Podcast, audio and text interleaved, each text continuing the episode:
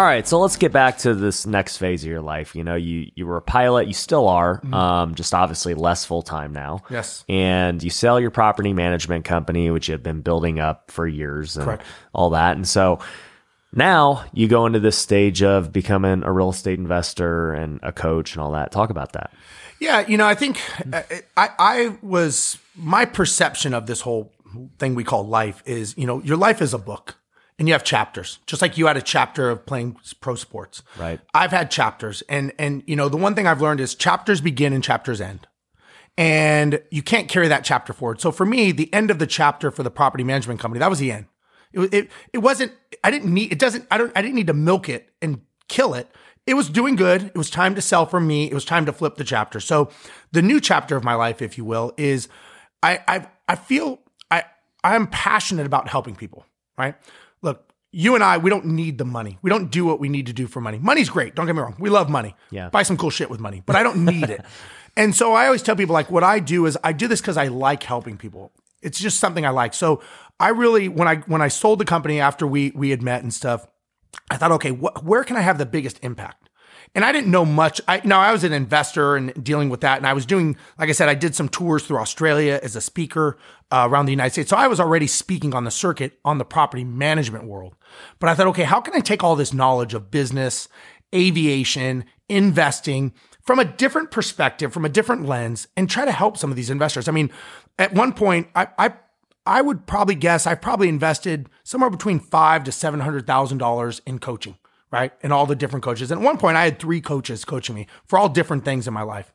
And so I'm a big believer in in leveling up and getting to that level, you know. And so I just thought, how can I take all this information and pass it on? Because one of the things I I'm a big believer in, and I say this very respectfully of all the entrepreneurs um, watching this is we can be very selfish as investors and entrepreneurs. And the reason I say that is we watch this show, we take courses, we go to seminars, and we're doing this to provide a better life for our family, but we don't share what we're doing with them. The, the, the spouse, the children, they have no idea what we're doing. We're just, we, we want to have that hero and we want to help, but at what cost? Because they don't even know what we're doing. So I think it's important to bring everyone into the fold. You know, my son, he bought his first rental property at 14 years old. And a mm. lot of people ask me, well, how? How did he get a loan? How did he find comps? And I tell them, you're asking the wrong question. What you should be asking is why? Why did a 14 year old come to me and say, Dad, I want my own passive income?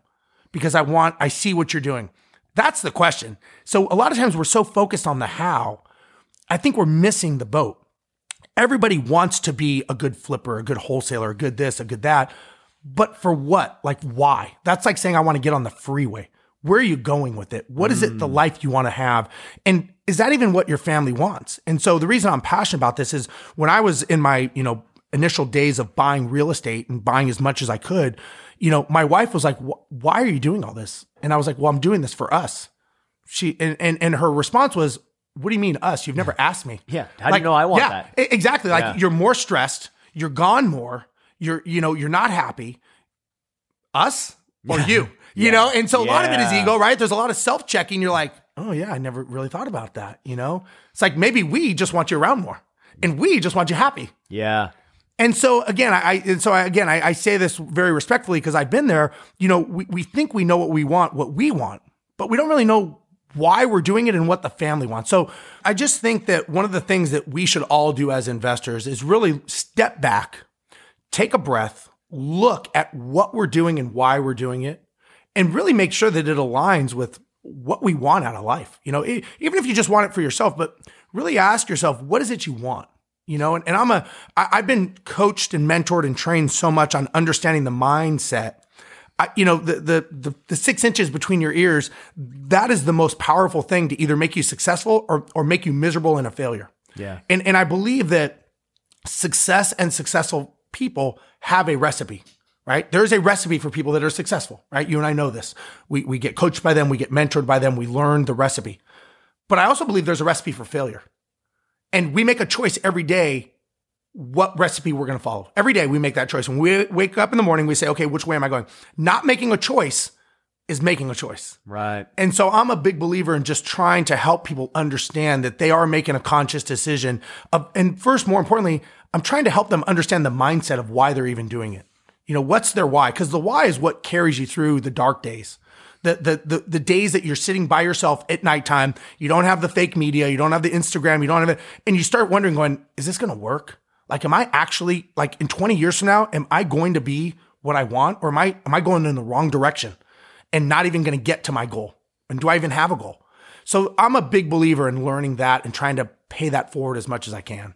I love that, dude. And yeah, I'll tell you with the family stuff, I'm a big um, believer in like, hey, you know, think about what it is you're doing. Like, why are you doing it? Like you said, um, when I talk to my family, my wife is very clear. She's like, hey, you know, we don't need the money. Like, Mm-hmm. we're fine where we're at. We were fine way before at this point. Right. And, you know, we, we just have kind of our boundaries where it's like, hey, you know, I understand you want to be out there on social media and, and do this stuff. Like, great, you know, support you in that. Um, I understand you love starting businesses and, and making money and doing these things. Like, totally support you in that. And you, to, for her and for me, it's like when I go to work, it's like going to play. I'm going to go play with my friends Yeah. and like, you know, but just make sure you're home by five. Make sure you have us on the weekends and Disconnect. yeah, we we we go on family vacations. Just make sure that you know your playtime with your friends, where you're making money and doing stuff, doesn't like go so long. Separate it. Yeah. Yeah.